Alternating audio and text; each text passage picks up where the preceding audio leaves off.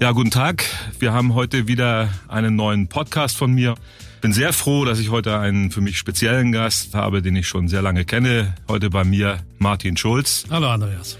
Vielen Dank, dass du es nach Köln ja nicht geschafft hast, aber dass du hergekommen bist, dass du bereit bist, mit mir zu reden und dass wir uns ein bisschen austauschen können, weil du hast immer noch einen vollen Tag, du hast viele Termine und deswegen bin ich besonders dankbar, dass du äh, heute hier bist. Ich habe mir vor diesem Gespräch überlegt, über was kann man mit Martin Schulz alles reden und da fallen einem hunderte von Themen ein. Ähm, über deine ganze politische Laufbahn, über man kann auch das Buch lesen, was du geschrieben hast. Ähm, ich würde gerne, wenn du einverstanden bist, einen Schwerpunkt legen auf Köln auf die Internationalität von Köln, auf das, was Köln ausmacht. Ähm, ich komme aus dem Norden, da ist die Hanse sehr bewusst. Köln ist eine Hansestadt. Du hast immer internationale Kontakte gepflegt. Du hast auf der ganzen Welt sowas. Wie wichtig ist sowas für eine Stadt wie Köln in diesem Konzert mitzuspielen? Na, ich glaube, dass die äh, globale Entwicklung, in der wir leben, ja den Städten eine ganz besondere Rolle zukommen lässt. Wir erleben ein, eine Verschiebung. Äh, immer mehr Menschen leben in großen Städten. Das bringt das Problem äh, der Landflucht mit sich und auch des Gefühls, dass Menschen, die auf dem Land wohnen, sich abgehängt fühlen. Das kennen wir auch in Deutschland. In anderen Ländern ist das noch viel stärker. Aber äh, in Gänze ist es so, dass die ökonomische, die kulturelle, die soziale Entwicklung der letzten 30 bis 40 Jahre doch dazu geführt hat, dass die wirklich großen Städte äh, wirtschaftlich, wissenschaftlich, kulturell, sozial den Ton angeben. Und da kommt aber eine Stadt wie Köln, die ja nun wirklich die unbestrittene Metropole des westlichen Deutschlands ist, eine äh, große Chance zu, eine große Herausforderung und eine große Aufgabe eigentlich auch, um in diesen vier Bereichen Soziales, durch den Zusammenhalt von Bürgerschaft, Wirtschaft, durch das Nutzen der Internationalität, Internationalität Kultur, durch die Vielfalt vom Angebot, die man in so einer Großstadt vom Opernhaus bis zum ähm, Museum vorhalten kann und nicht zu unterschätzen die enormen Freizeit- und Sportpotenziale, die es in solchen großen Städten gibt. Also von daher glaube ich, dass auf diesen vier Ebenen in Köln äh, eine Menge zu tun ist. Ja, da ist viel Potenzial, das sehe ich genauso. Aber die äh, Menschen und äh, spiegeln mir im Moment zurück, dass sie das Gefühl haben, dass alle diese Bereiche hier nicht abgerufen werden. Also wir haben ähm, in vielen Bereichen einen Stillstand. Das ist jetzt auch die politische Wahrnehmung, gegen die ich antrete.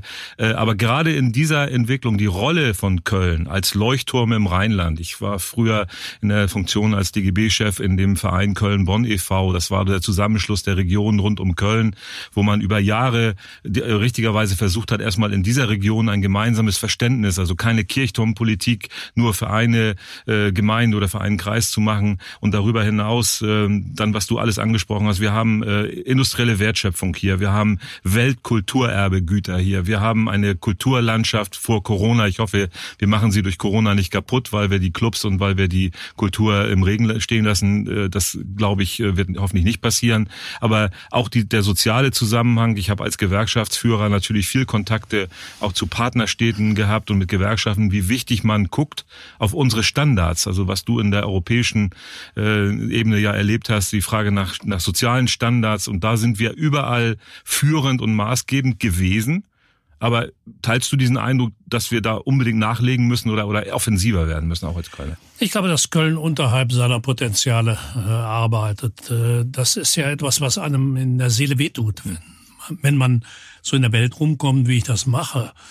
Ja, die vier Millionen Städte, die Deutschland hat, also Berlin, Hamburg, München, Köln, die kennen die Leute.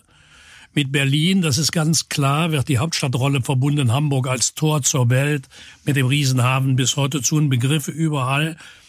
München ist äh, Bayern äh, und Bayern ist ein Stück äh, kultureller Wahrnehmung, die Deutschland leider häufig reduziert auf Bayern in der Welt hat. Und dann kommt Köln wenn ich den Leuten also sage, ja, ich, ich komme nicht weit von Köln entfernt, dann äh, kennen sie den Kölner Dom. Mhm. Die meisten Menschen kennen den Kölner Dom. Dann gibt's ganz viele, die sagen, was kommt eigentlich Eau de Cologne? Kommt das auch aus Köln? Ich scherze dann immer und sage, nee, kommt aus Würselen. Deshalb heißt es ja Eau de Cologne. Ähm, Scherz beiseite. Die Realität ist, warum verbindet man mit Köln zum Beispiel nicht, dass Köln einer der bedeutendsten Wissenschaftsstandorte in Deutschland und in Europa ist, dass äh, Köln ein ganz bedeutender Kulturstandort ist, dass äh, die, Kölner, die Kölner Museen, äh, die Kölner Theater internationalen Standards absolut entsprechen. Warum verbindet man mit dieser Stadt nicht, dass sie das Zentrum einer Wirtschaftsmetropole ist, die, wenn man mal genau hinschaut, Köln, Bonn, Leverkusen, Aachen, sind die äh, kreisfreien Städte im äh, Regierungsbezirk Köln. Der Regierungsbezirk Köln, dessen absolutes Zentrum die Stadt Köln ist, mit seinen über drei Millionen Einwohnern, ist größer, wirtschaftsstärker, was die Volumina angeht, als manche Mitgliedstaaten der Europäischen Union.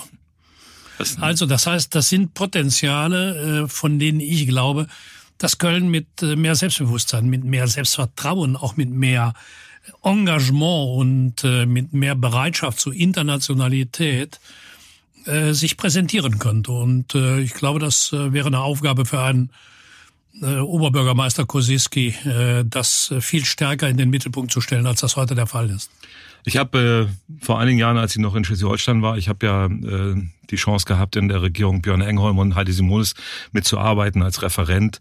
Und Björn äh, hat ja damals äh, den im Ostseeraum diesen Hanse-Gedanken wieder nach vorne gebracht, hat in vielen Bereichen kulturelle und wirtschaftliche Zentren eröffnet und hat eigentlich den ganzen Ostseeanrainerstaaten die Möglichkeit gegeben, über Kultur und wirtschaftliche Kontakte sich zu entwickeln. Das war ein Erfolgsmodell, äh, das ich gerne äh, auch in Teilen mit hier rüber nach Köln äh, transferieren möchte, weil ja auch Köln eine Hansestadt Stadt ist. Das wissen ja viele nicht. Also wir kennen den Hansesaal, aber es gab auch hier mal einen Hansetag. Aber diese ganzen Entwicklungen im Rahmen einer globalen Welt, aber dann in der, im Rahmen der Europäischen Union, aber auch in der äh, Zusammenarbeit mit den Regionen, das halte ich für sehr wichtig. Die Potenziale haben wir.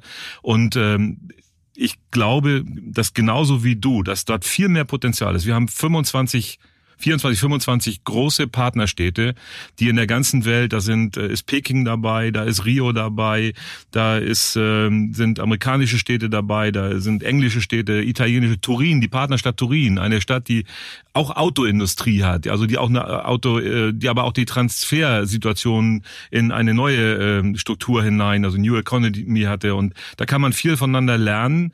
Und was ich im Moment wahrnehme, ist, ich bin ja selber in so einem Partnerschaftsverein, da geht's eher um Kleinigkeiten und ich würde mir wirklich wünschen und das wäre ein Punkt, den ich massiv nach vorne tragen möchte, dass man diese Zusammenarbeit strukturell neu aufbaut und die Chancen in einer Zeit, äh, wo es, glaube ich, sehr wichtig ist, dass man miteinander redet auf europäischer Ebene, aber auch mit, den einzelnen Staaten, dass man es wirklich nach vorne bringt. Äh, Gibt es aus deiner Erfahrung konkrete Ansätze? Hast du Erfahrungen, wie andere das machen? Gibt es erfolgreiche Modelle, wo man sowas äh, umgesetzt hat? Ähm, es gibt sehr, sehr viele Städte, die ihre Städtepartnerschaften nutzen, um ihren Bürgerinnen und Bürgern zu zeigen, dass die kommunale Ebene eigentlich die entscheidende Ebene in den internationalen Beziehungen zwischen Menschen ist. Wir haben in der internationalen Politik Beziehungen zwischen Staaten, zwischen Regionen. Wir haben in der internationalen Politik Beziehungen zwischen großen Konzernen, mit Handelsströmen, mit Finanzströmen. Wir haben die Wissenschaftskooperation. Wir haben die Museumskooperation. Das sind alles immer Institutionen. Aber die Erfahrung zu machen, dass der alltägliche Überlebenskampf von Menschen, wie kriege ich meine Kinder groß? Wie kann ich für eine anständige Schulbildung sorgen? Kriege ich meine Miete bezahlt? Kriege ich die Raten abgestottert für mein Haus? Ähm, wie lange leben die Schwiegereltern noch? Werden die einmal Pflegefälle? Muss ich mich darum kümmern? Kann ich meinen Arbeitsplatz behalten? Kann ich mir dieses Jahr Urlaub leisten? All diese alltäglichen Probleme haben die Menschen in Turin, hm. der Partnerschaft von Köln, genauso wie die in Rio de Janeiro, einer anderen Partnerstadt von Köln. Und kennenzulernen, wie das ist, dass äh, das Leben von Menschen am Ende nicht geprägt ist von den großen zeremoniellen Begegnungen der Staatsoberhäupter, sondern genau von diesen alltäglichen Sorgen. Ist ein Punkt, wenn man den sichtbar und erfahrbar macht, ist das ein Beitrag zum Frieden, weil er nämlich zeigt, am Ende geht's nicht um die Flagge, hinter der ich her marschiere, sondern darum, ob ich die Erfahrung teile, die mein Leben prägt, mit dem Leben anderer Menschen. Und wo kannst du das besser als im Schüleraustausch? Im Austausch zwischen Vereinen, im Austausch zwischen Kirchenchören, meinetwegen auch im Studienaustausch. Da machst du diese Erfahrung. Deshalb glaube ich, dass eine Stadt mit dieser riesigen Anzahl von Partnerschaften wie Köln, die hat Liverpool zum Beispiel, glaube ich, auch eine ja, genau. Partnerstadt von Köln hätte eine riesige Chance, äh, einer ganz großen Gruppe von Menschen dieses Gefühl zu vermitteln. Mein Leben als deutsche Familie in Köln ist gar nicht so anders als das Leben der Familie in Liverpool oder in Turin oder in welcher anderen Stadt. Und wenn ich ähm, vielleicht noch hinzufügen darf, unter Bezug auf die Hanse, die Stadt Köln ist eine der ältesten deutschen Städte.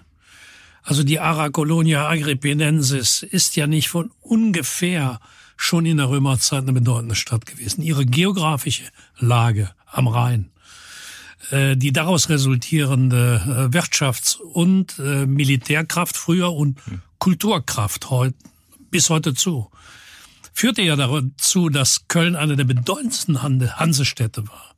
In der Hanse ist immer in Erinnerung geblieben für viele Menschen in Deutschland, das habe ich also ganz oft erlebt. Ja, das sei Bremen, Hamburg und Rostock. Lübeck. So. Und Lübeck. So äh, die Tatsache, dass Städte wie Köln zum Beispiel Hansestädte waren, dass die Hanse bis, äh, habe ich übrigens im Hansemuseum in Lübeck, mhm. äh, das ich sehr gefördert habe als Präsident des Europäischen Parlaments, dass die Beziehungen bis Kabul unterhielten, hat ja gezeigt, dass äh, äh, über die Römerzeit hinaus, über die äh, frühe Neuzeit in der die Hanse eine bedeutende Rolle spielte, Köln in der Hanse eine bedeutende Rolle spielte bis heute. Köln eine Stadt ist, die stolzer auf sie sein muss. Und als FC-Fan sage ich auch, die irgendwann mal wieder den deutschen Meister stellen muss. Gut, das wollen wir beide, glaube ich, erleben. Ich ja. bin dabei, der Mitglieder und Fans dabei. Ähm, ich, du hast gerade das, äh, dein, deine Funktion als äh, Präsident des Europäischen Parlaments angesprochen und vorhin über Turin und über diese ähm, menschlichen Kontakte, die notwendig sind. Ich bin ja mit einer Italienerin verheiratet, das habe ich gesagt. Ähm, ich spüre im Moment, dass eigentlich das Mutterland der europäischen, des europäischen Gedanken Italien durch Populisten und durch das alles, was dort falsch oder was auch durch falsche Bearbeitung von Krisen äh, äh, auf den Weg gebracht wird, es führt bis in die tiefsten Familien hinein, die ich kenne, zu Friktionen und auch zu einem zu einer massiven Ablehnung Deutschlands. Das macht mir sehr zu schaffen und das, da können natürlich solche städtische Partnerschaften, glaube ich, und das, der menschliche Austausch sehr helfen, weil, helfen, weil ähm, das, was, da, da bist du das beste Beispiel, du hast das immer wieder gesagt, wie wichtig diese Europäische Union ist für Frieden in Europa, in der Welt und das alles. Und wenn wir das über ver, verlieren, wenn wir Italien verlieren, wenn wir Spanien, äh, Menschen, die dort äh, immer europäisch gedacht haben, wenn wir die verlieren und äh, sie den Eindruck haben, wir ja, stülpen ihnen was über, dann ist es, glaube ich, auch eine Aufgabe einer solchen Stadt wie Köln, ein Gegenbeispiel dazu setzen und zu sagen, nein, wir, uns geht's um was anderes. Es geht auf, um Zusammenarbeit auf Augenhöhe. Äh, siehst du diese Gefahr auch, dass die Menschen, in, du bist ja nun wirklich in Europa viel unterwegs, kennst alle. Und äh, ist das ein, ein, eine falsche Wahrnehmung oder ist die Gefahr konkret? Na, die Gefahr des Populismus ist nicht nur konkret, sie ist ja real. Mhm. Äh, alltäglich äh, spürbar und sichtbar. Äh, im Deutschen Bundestag, die wenn ich im Deutschen Bundestag mir die Reden der AfD anhöre, da kannst du ja die Uhr nachstellen. Äh, nach dem vierten oder fünften Satz ist egal welches Thema äh, gerade auf der Tagesordnung steht, die Migration an allem schuld. Die Migranten sind das ist im Landtag bei uns auch so, genau das, ne, das ist bei euch im Landtag genauso. Das hat ja System und die Art von Verhetzung und also regelrechte Hassreden, die da gehalten werden, ähm, und äh, nicht nur von irgendwelchen durchgeknallten Hinterbänklern, sondern von diesem unsäglichen Herrn Gauland und seiner noch unsäglicheren Verweidel, äh, die daneben ihm sitzt, angeführt, ist das ja eine regelrechte Alltag, das ist der alltägliche Trumpismus, den wir auch in Deutschland erleben. In Italien ist das noch ausgeprägter. Allerdings, das muss man auch sagen, hat in Italien jetzt eine, seit langer Zeit mal wieder eine Regierung sehr konsequent, sehr äh, unbeirrt ihr Programm durchgezogen und äh, ich glaube, dass das auf eine gewisse Resonanz im Volk gestoßen ist. Was die Beziehungen Italiens zu Deutschland angeht, waren sie immer geprägt von einer italienischen Bewunderung für Deutschland und einer deutschen Reserve gegenüber Italien. Das habe ich sehr oft und äh, bis heute zu so formuliert und tief bedauert, weil viele Menschen in Deutschland gar nicht wissen, wie sehr die Italiener eigentlich mit Deutschland zusammenarbeiten wollen, wie sehr sie unser Land schätzen.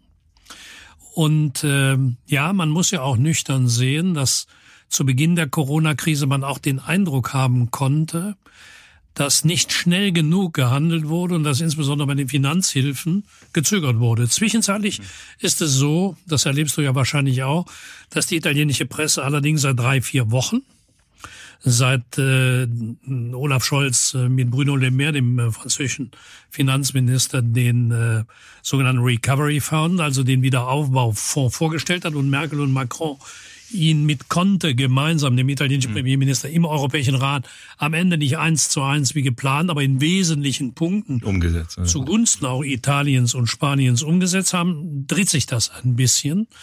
Und das sollten wir auch die Gunst der Stunde nutzen. Jetzt komme ich nochmal zurück auf Köln und mhm. Turin. Ja klar, in so einer Situation könnte man im Rahmen einer Städtepartnerschaft eine ganze Menge machen zumal Turin ja äh, von seiner Umstrukturierungsnotwendigkeit auch von seiner Mono, äh, industriellen Monokultur auf Fiat ganz stark mhm. zugeschnitten, ähm, ähnliche Probleme hat wie das Rheinland, nicht Köln als Stadt, aber die Umgebung, was die Kohlekonversion ja. im Rheinland angeht. Ähnliches Phänomen, dass er über Jahrzehnte, ja fast Jahrhunderte tradierte äh, Industriezweige sich umstellen müssen. Da kann man auch in der äh, interkommunalen Kooperation, finde ich, eine ganze Menge machen. Das ist ein guter Hinweis, den ich gerne mitnehme. Ich hoffe, ich kann ihn dann auch umsetzen. Ähm, die Europäische Union haben wir jetzt schon angerissen. Ähm, du hast vorhin auch nochmal so die, die, die Wirtschaftssituation gesehen. Ähm, was kann denn ein, ein Oberbürgermeister ähm, darüber hinaus von europäischen Städten, von Paris, von London äh, lernen? Oder ist das eine ganz andere Liga, mit der wir, äh, wo wir hingucken können und, sehen, da wird viel gebaut, da wird Wohnungen gemacht, da wird was umgesetzt. Wien zum Beispiel ist für uns natürlich ein ganz wichtiges Thema. Kopenhagen in der Verkehrswende wird immer wieder gesagt, ähm, gibt es da Sachen, die, wo du sagst, da müsst ihr mal hingucken, das müsst ihr euch genau ansehen und das kann auch in der 2000 Jahre alten römischen Stadt in Deutschland helfen? Ja, das ist in Paris ja äh, gar nicht so anders. Du kennst Anne Hidalgo ja auch, genau wie ich, äh, die wiedergewählte äh, Bürgermeisterin von Paris. Zu Paris muss man vielleicht, was die Verkehrspolitik angeht, mal Folgendes sagen. Die Stadt Paris selbst, der Kern, nicht der Großraum Paris, aber der Kern selbst hat zweieinhalb Millionen Einwohner auf ganz verdichtetem Raum. Hm.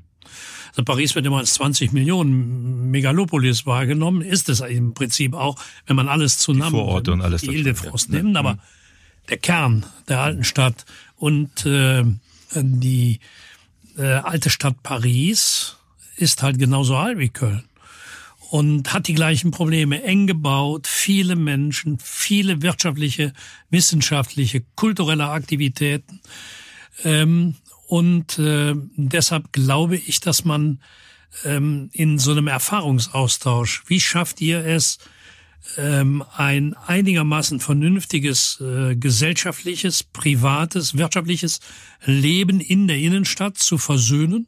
Also in hochverdichteten Wohnbereichen, zu versöhnen mit der Notwendigkeit, dass Verkehr möglich sein muss, aber dass auf der anderen Seite es einen Verkehr geben muss, der den Umweltkriterien und den Selbstverpflichtungen, die wir ja eingehen, eingegangen sind, gerecht wird. Das ist eine dreifache Aufgabe.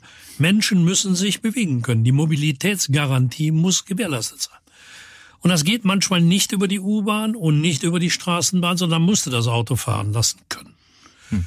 Und trotzdem muss die äh, Schadstoffreduktion, damit wir saubere Luft äh, atmen können, angegangen werden. Und das Ganze muss zusammengepackt werden mit den wirtschaftlichen, kulturellen, privaten, touristisch in Köln, touristischen Aktivitäten. Deshalb glaube ich, dass man Best Practice äh, äh, Austausch schon ähm, betreiben muss, denn für dieses komplexe äh, Problem, das ich gerade beschrieben habe, kannst du keinen äh, Ein-Mann-Standard, den du auf alle Städte anwenden kannst, entwickeln. Der muss stadtspezifisch. Muss passen. Ne? Er muss passen, stadtspezifisch entwickelt werden. Äh, wie andere Städte das machen, da sucht man sich möglichst die, die vergleichbare Strukturen haben. Das Paris gar nicht so weit weg von Köln. Mhm. Und äh, deshalb glaube ich, dass so der Informationsaustausch zwischen den Städten ähm, sehr, sehr wichtig wäre. Es gibt ja die Städtenetzwerke in ja. Deutschland, äh, in Europa. Ich habe mhm. gestern mit Michael Müller, dem Bürgermeister von Berlin, äh, telefoniert, der mir berichtete, wie intensiv der Austausch zwischen den Städten ist. Und es ist ja immer erstaunlich, wenn man dann sowas diskutiert, da taucht dann Kopenhagen auf, da taucht Paris auf, da taucht Amsterdam auf. Aber nicht Köln. Aber nie taucht die Stadt Köln auf und äh, das hat ja sicher auch Ursachen im Rathaus der Stadt hm. Köln. Ja, äh, wenn du Müller ansprichst, äh, man kann ja sagen, die größten Städte außer, äh, außer Köln äh, in Deutschland werden von sozialdemokratischen Oberbürgermeistern geführt und die, die genau diese Netzwerke, die diese Zusammenarbeit ja fördern. Also das ist, glaube ich, schon eine ganz, äh, ganz wichtige Sache. Ähm, was mir bei der, äh, bei dem, bei der Schilderung äh, der Komplexität eben äh, besonders aufgefallen ist, politische Mitbewerber in dieser Stadt versuchen ja jetzt auch gerade so in, in äh, Zeiten von Corona bestimmte Sachen, die, die vielleicht mittel- und langfristig notwendig notwendig sind, mit Gewalt äh, umzusetzen. Gewalt heißt in dem Sinne, dass man sie per Verordnung schnell, die sogenannten Pop-up, äh, hier äh, Fahrradwege oder man sperrt irgendwo Straßen, man hat aber kein gesamtes Konzept. Und was mir aus der Stadt zurückgespiegelt wird, auch von Handwerkern, die wir eben schon mal angesprochen haben, von, von Gewerbetreibenden, aber auch von älteren Menschen, die, die auf das Auto angewiesen sind, die nicht im Zentrum der Stadt wohnen, dass man äh, so eine Politik nicht gegen die Menschen durchsetzen kann. Man kann äh, die reine Lehre verfolgen und sagen, sagen, wir wollen aber, wir müssen das machen, weil der Klimawandel steht vor der Tür. Wenn wir aber, das ist meine persönliche Meinung, wenn wir die Menschen hinten rausfallen lassen und sie nicht berücksichtigen und wenn solche großen Gruppen wie Handwerker und Gewerbetreibende, Wirtschaftsleute, aber auch Umweltschützer, auch Fahrradfahrer und vor allen Dingen eine Gruppe, die wir, glaube ich, völlig aus dem Fokus verloren haben, das sind die Fußgänger. Über die redet kaum noch eine. Also die Fahrradfahrer haben sich jetzt äh, in der Zeit richtig gut äh, etabliert und fordern auch zu Recht Veränderungen rein. Die Autofahrer werden in großen Teilen muss man leider sagen, verteufelt. Das finde ich, also diese, diese Aufteilung, ja, und die Fahrer und die Fußgänger werden gar nicht mehr wahrgenommen. Also so können wir keine Verkehrspolitik machen. Das geht nicht. Wir müssen können es nur zusammen gestalten dann. Das sind ja ineinander übergreifende äh, Phänomene. Hm. Äh, sperre ich hier, hm. begünstige ich vielleicht den einen oder anderen Anwohner, aber äh, verdränge Verkehr woanders hin und blockiere Leute teilweise auch bei der Wahrnehmung ihrer Arbeit, hm. ihrer Aufgaben. Ich hm. war ja äh, auch lange Zeit Bürgermeister einer nicht so bedeutenden Stadt wie Köln und auch viel kleiner. Aber das kann ich dir als zukünftigem Oberbürgermeister von Köln auch sagen. Äh, die Probleme sind am Ende zwar größer dimensioniert, aber sie sind im Kern ähnlich. Hm. Äh, was will ich ausdrücken? Die Bürgerinnen und Bürger einer Stadt muss man äh, wie folgt aus meiner Sicht ansprechen. Es gibt zwei Teile unseres Lebens. Unsere Wohnung, da sind wir äh, uneingeschränkt äh, die Chefs. Oder Chefin. Oder Chefin. Ja, Chef ist, glaube ich, ja, Chef oder Chefin. In dem Moment, wo ich meine Wohnung verlassen habe, bin ich im öffentlichen Raum. Im öffentlichen Raum bin ich einer von vielen, vielen anderen Menschen, hm mit den gleichen Rechten und Pflichten wie alle anderen auch. Und dieser öffentliche Raum, der gehört trotzdem auch zu meinem Leben. Denn wenn ich meine Wohnung verlasse, sehe ich jeden Tag die gleiche Häuserfassade gegenüber. Ich gehe jeden Tag die gleiche Straße runter. Ich sehe jeden Tag als Kölner irgendwann den Dom. Ich sehe jeden Tag als Kölner irgendwann den Rhein. Oder als Kölnerin. Hm. So. Das heißt, die Stadt selbst ist untrennbar verbunden mit meinem Leben. Denn in dem Moment, wo ich mein ganz privates Leben verlasse und in den öffentlichen Raum äh, komme, finde ich dennoch einen öffentlichen Raum vor, der immer gleich ist und der zu meinem Leben mit dazugehört. Das bedeutet, der öffentliche Raum ist auch ein Teil des Lebens der Bürgerinnen und Bürger. Und der erste Schritt ist, dass man deshalb den Bürgerinnen und Bürgern ihren Anteil an der Gestaltung des öffentlichen Raums geben muss. Und das ist das Gegenteil von Verordnungen. Hm. Oder Deshalb, verboten. Oder ja. verboten. Mhm. Deshalb halte ich solche äh, aus der Hüfte geschossenen, schnellen Aktionen für falsch. Die Erfahrung, die ich gemacht habe, ist, ein Optimum an Zeit dafür aufzuwenden, die Bürgerinnen und Bürger anzuhören. Äh, bei diesen Anhörungen kommt übrigens sehr häufig zutage, dass Bürgerinnen und Bürger, weil sie immer die gleiche Umwelt um sich herum haben, weil sie das Viertel, das Fädel, wie man hier in Köln sagt, viel besser kennen als vielleicht der Sachbearbeiter im Rathaus. Ideen vortragen, auf die man am grünen Tisch möglicherweise gar nicht kommt, die aber viel praktikabler sind. Deshalb glaube ich, ist dieses Zuhören nicht irgendwie eine Politikermasche, sondern das ist zwingend erforderlich und äh, damit auch das Gefühl zu vermitteln, Bürgerinnen und Bürger einzubeziehen in die Entscheidungsprozesse, die immer komplexer werden, immer schwieriger werden, was übrigens die überwältigende Mehrheit der Bürgerinnen und Bürger auch weiß. Und ähm, dann kommt eins hinzu, du hast von der Verteufelung der Autofahrer gesprochen. Meine Erfahrung in verdichteten Wohnregionen ist folgendes. Wenn ich eine sehr alte Bausubstanz habe, hat sie einen enorm hohen äh, Sanierungsbedarf. Und zwar einen kontinuierlichen Erhaltungsbedarf. Jetzt ist in einer Stadt wie Köln, wie in vielen anderen Städten, die im Zweiten Weltkrieg zerstört worden sind, ähm, in den letzten 10, 15 Jahren zum ersten Mal eine Erfahrung gemacht worden, die zum Beispiel die Stadt Turin schon seit 100 Jahren hat. Irgendwann ist eine Bausubstanz äh, renovierungsbedürftig. Wir Deutsche haben nach dem Zweiten Weltkrieg viele Städte komplett neu aufgebaut in den 50er, 60er Jahren und haben nie irgendwelchen Erhaltungsaufwand betreiben müssen. Und jetzt plötzlich stellen wir fest, Mensch, das ist schon 70 Jahre alt, das Gebäude. Jetzt kommt alles zusammen. Jetzt kommt alles zusammen. Warum erzähle ich das mit der Verkehrswende? Der Handwerker, der mit seinem Diesel in die Innenstadt fahren muss, weil er ein Dach decken muss. Der Klempner, der ankommt, dem kann ich natürlich sagen, muss mit der U-Bahn fahren, dann nimmst du deine Rohre auf die Schulter. Klar. Oder die Gasflasche, oder? Oder die Gasflasche. Aber sei mal realistisch für solche Leute, für Anlieferer, für Handwerker oder wenn ein Handwerker in dieser Innenstadt wohnt, muss der auch irgendwo hinfahren können. Wir brauchen eine ausgewogene Mischung. Und äh, die geht bekanntlicherweise immer nur über den Kompromiss. Das, was uns das Leben zurzeit so schwierig macht, ist, dass die einen kompromisslos alles rausrufen, die anderen kompromisslos alles reinrufen und da, glaube ich, ist ein sozialdemokratischer Bürgermeister oder Oberbürgermeister, der als DGB-Chef gelernt hat, dass man zwischen Arbeitgebern und Arbeitnehmern einen sehr fairen Deal aushandeln kann, der beiden Seiten nutzt. Der ist, glaube ich, als Oberbürgermeister in der Lösung solch komplexer, ja, Verhandlungsfragen die geeignete Person. Äh, das sehe ich eigentlich auch so. Das ist eigentlich ein, ein, ein meiner Merkmale. Und ich äh, fühle mich da so ein bisschen, ich habe ja zehn Jahre fast auf dem Stuhl von Hans Böckler gesessen. Ja. Und äh, Hans Böckler als Gewerkschaftschef nach dem Weltkrieg, der aus dem KZ gekommen ist, und Adenauer haben hier in dieser Region, in dieser Stadt die soziale Marktwirtschaft zusammen entwickelt, obwohl sie politisch völlig auseinander waren. Aber sie haben genau in diesem Themenbereich zusammengearbeitet und haben etwas entwickelt, was uns über Jahrzehnte nicht geschadet hat. Dass man es aus, neu ausformulieren muss, den, den Zeiten anpassen muss, ist alles klar. Aber dieser ich sage immer, der, das Wort Kompromiss ist für mich keine Schwäche, sondern es ist der, der Weg zu einer Lösung, die alle mittragen. Und äh, ich erlebe in dieser Stadt in vielen Bereichen einen politischen Stillstand, weil keine Entscheidungen mehr getroffen werden oder dass man bestimmte Gruppen einfach gar nicht mehr hört. Und ich habe jetzt äh, das mit dem Fädel, das ist natürlich auch etwas ganz Wichtiges für den und die Kölnerin. Äh, ich habe seit heute auf meiner äh, auf meinen Social Media Kanälen eine, eine neue Rubrik, das heißt äh, starkes Fädel, starkes Köln.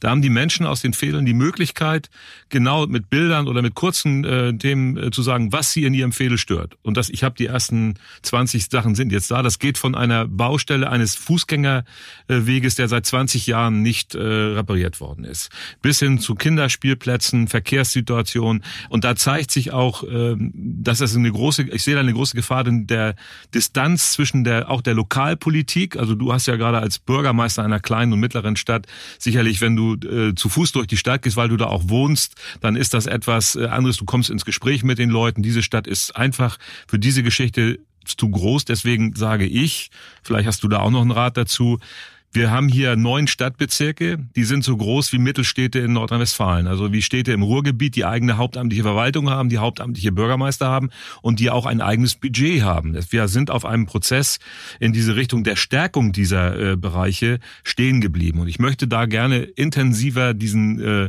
Bereichen und genau aus dem Grund, den du eben gesagt hast, die Menschen im Fädel, auch die Kommunalpolitiker, die wissen, was für Probleme da sind. Und die können auch die Probleme schneller lösen, als wenn alles in der Zentrale Zentrale gemacht wird. Ja, da teile ich deine Meinung 100 Prozent. Diese äh, Strukturen, die so eine äh, Stadt von über einer Million Einwohnern wie Köln hat, ähm, der Oberbürgermeister kann sich nicht um jedes Richtig. Detail kümmern. Aber äh, wenn es eine Struktur gibt, in der die Aufgaben so delegiert werden, dass äh, die kleinen Probleme möglichst ortsnah wahrgenommen und auch gelöst werden dürfen, mhm.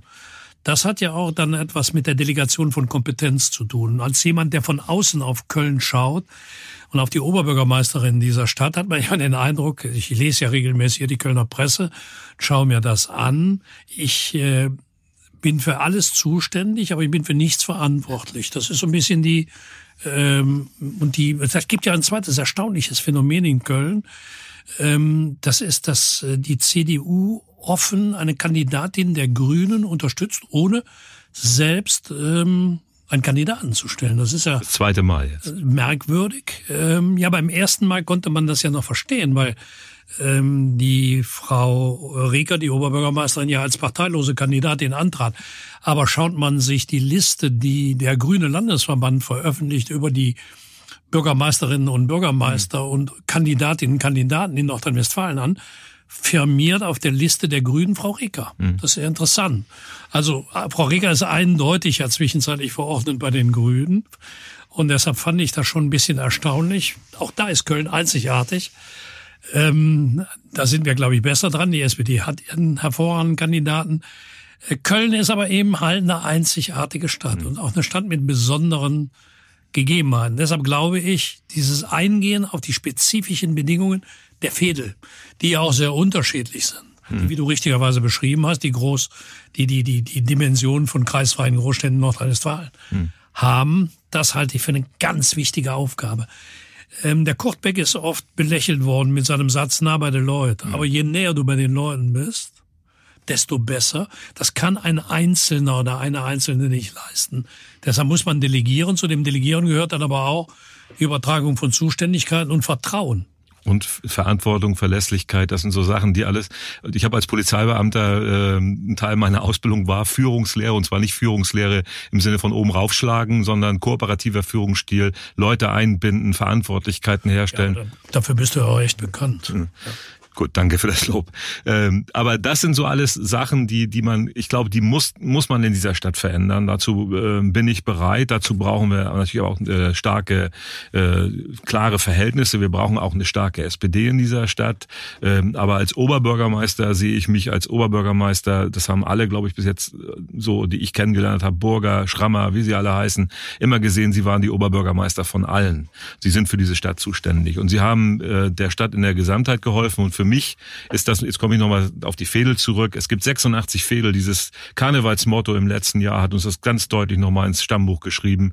86 Teile ergeben ein Ganzes, aber diese 86 Teile müssen auch die gleiche äh, Möglichkeit haben, sich zu entwickeln. Und das ist etwas, äh, äh das Zuhören. Und ich habe ja so ein Format entwickelt, ich äh, gehe Streife in den Fädeln. Das hat dann auch politische Mitbewerber wieder zu der Frage äh, gebracht, will der Polizeipräsident werden oder will der Oberbürgermeister werden? Nein, das das Thema Streife hat was mit meinem Beruf zu tun. Der Fädelsbeamte, ähm, der im Dorf unterwegs ist, im Fädel unterwegs ist, der geht, äh, ohne dass irgendetwas passiert, der ist ansprechbar, den kann man auf alles, der kennt alle Probleme, der kennt alle Menschen. Ähm, ich kenne das aus Schleswig-Holstein, da war ich selber Dorfscheriff, äh, bis, bis hin jetzt zum stellvertretenden Chef in Chorweiler und, und Nippes. Also ich habe ja alle Laufbahnen durch. Aber diese Basis vor Ort, ich habe einen Podcast mit einem pensionierten Fädel Vedelsheriff, dem, Domsheriff äh, äh, gemacht und da wird nochmal deutlich, wie wichtig sind diese Menschen. Äh, sie sind äh, Verbindungsglieder zwischen Politik, zwischen Gewerbe, zwischen den Menschen, aber auch äh, sie machen Sozialarbeit. Ich glaube, dein Vater war auch Polizist. Ja. Äh, das, ich weiß nicht. Äh, ja, mein Vater war ein Dorfsheriff. Ja. Im wahrsten Sinne des Wortes. Ich bin, kam, ich bin in einem ganz kleinen Dorf. Hehlrath, das war hm. ein Stadtteil von Eschweiler geboren und mein Vater war der Stationspolizist in diesem Dorf. Hm. Äh, das ist der Grund, warum ich nicht in Würseln geboren bin. Wie meine äh, drei meiner Geschwister und zwei, wir sind in diesem kleinen Dorf geboren, ähm, weil mein Vater dahin versetzt wurde. Ähm, ich finde das sich lustig machen über der Gitterstreife äh, finde ich ziemlich flach, hm. weil ähm, der Vorteil von äh, Leuten, die auf Streife gehen, ist, sie sehen, was los ist. Ja, und sie werden gesehen und sie werden wahrgenommen. So ist es. Und sie werden auch kritisch angesprochen. Wenn Politik nicht mehr bereit ist, äh, und du bist ein Beispiel dafür, du bist bereit, in den Konflikt zu gehen, du hast dich mit, mit, ich sag mal, mit Berlusconi angelegt, mit allen möglichen Leuten. So, und wenn man nicht mehr bereit ist, auch als Kommunalpolitiker, und, und dieser Spruch, äh, Kommunalpolitik ist die Schule der Politik, den finde ich in Ordnung, das ist die Basis. Das ist da, wenn man Kommunalpolitik äh, erleben kann oder wenn man mit den Menschen im Kontakt ist, dann kann man was bewegen. Das ist so wichtig. Und äh, mir das vorzuwerfen, da muss ich auch sagen, da, da, da lache ich drüber. Ja, das ist, ist auch lächerlich. Hm. Die Kommunalpolitik ist äh, nicht die Schule der Politik, sondern ihr Ernstfall. Genau. Im Landtag, das weißt du so gut wie ich, im Bundestag, im Europaparlament kannst du auch mal ein Problem vertagen. Hm. Ne? Also wenn du nicht mehr weiter weißt, gründe einen Arbeitskreis. Äh, das, kannst, der, das kannst du in der Kommune nicht. Die Feuerwehr muss ausrücken können. Die Kanäle müssen funktionieren. Der Strom muss da sein, das Der Wasser. Strom muss da sein, die Kita muss öffnen, das Krankenhaus muss funktionieren.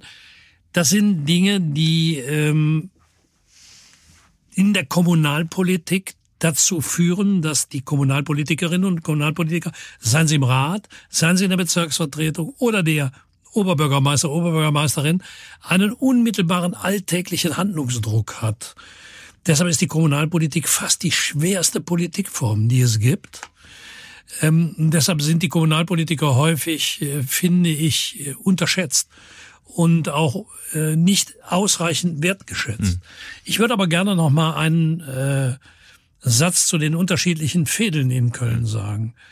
Ähm, was unser Programm hier, dein Programm in Köln ja auch unterscheidet von dem Programm von Mitbewerbern ist, die Fädel sind nicht alle gleich. Und die wirtschaftlichen, sozialen Rahmenbedingungen sind unterschiedlich. Ob ich in einem Bezirk mit Villen wohne oder in Köln-Chorweiler, ist ein Unterschied. Und äh, darauf zu achten, dass nicht die Adresse über die Chancen der Menschen entscheidet. Die Postleitzahl. Ja. Die Postleitzahl. Dass die Herkunft äh, nicht über die Zukunft entscheidet, sondern die Qualifikation. Äh, das ist ja ein ganz wichtiger Punkt in deiner Arbeit. Mhm. Und äh, ich sag mal, jemand, der Polizeibeamter war, äh, und der Gewerkschaftsvorsitzender war, der so lange wie du im Landtag gearbeitet hast, kennt die unterschiedlichen Schichten und weiß, wie das sich in einer Großstadt wie Köln auch gefährlich auseinanderentwickeln kann. Und wenn es schon schwierig ist, auf Landes- oder Bundesebene das Auseinanderdriften unserer Gesellschaft aufzuhalten, dann sollte ein Oberbürgermeister in Köln die Chance, die man in den Städten noch hat, dem entgegenzuwirken genau durch das, was du machst, zu den Leuten gehen und ihnen alleine durch deine Präsenz zu signalisieren, ihr habt meinen Respekt, ihr habt meine Wertschätzung. Das halte ich für extrem wichtig und das ist etwas, was du, finde ich, super machst und das wird auch bei der Wahl seine Früchte tragen. Das hoffe ich, dass es dann äh, so kommt. Ähm, wir haben uns jetzt eine ganze Zeit lang unterhalten. Ich habe am Anfang gesagt, wir könnten über viele Themen sprechen. Ähm, das aber, was wir jetzt hier gemacht haben, war, glaube ich, für mich auch ganz wichtig, weil ich viel von deiner Erfahrung äh, profitieren kann. Ich würde dir jetzt so am Ende für diesen Part äh, einfach nochmal die Gelegenheit geben. Was würdest du mir denn noch besonders ans Herzen legen, wenn ich äh, diese Chance bekomme und in dieser Stadt, in dieser wichtigen deutschen Stadt Oberbürgermeister zu werden? Was würdest du von mir erwarten? Das frage ich so alle Gäste, was, was ich machen sollte und was ich umsetzen sollte sollte. Du solltest ein Programm umsetzen. Mhm. Sicherheit ist ein Begriff, der leider reduziert worden ist in den letzten Jahren in der Debatte auf Sicherheit vor Kriminalität. Mhm. Die ist ganz wichtig. Mhm. Aber Sicherheit im Alter, sichere Arbeitsplätze und Zusammenhalt bringt übrigens auch Sicherheit, weil man sich auf die anderen verlassen kann. das ist, glaube ich, ein, ein roter Faden in deinem ganzen Leben, ein roter Faden auch in deinem Programm. Ähm, den Ausgleich zwischen unterschiedlichen äh, Interessen so anzustreben, dass am Ende nicht alle zufrieden, aber alle damit leben können. Nicht alle zufrieden sind, auch Konzessionen haben machen müssen, aber am Ende alle sagen, damit kann ich leben. Das ist etwas, was ich finde, muss ein Bürgermeister, ein Oberbürgermeister anstreben. Und dann würde ich dir gerne etwas sagen, was ich als ganz junger Mann erlebt habe. Als ich Bürgermeister wurde, war ich 31 Jahre alt und hatte in meiner Nachbarstadt einen Bürgermeister, der war damals schon, als ich äh, Bürgermeister wurde, seit 23 Jahren im Amt. Und da bin ich hingefahren, habe den ähm, gefragt, was würdest du mir so empfehlen? Und dann hat er mir geantwortet, du musst aber Folgendes im Klaren sein.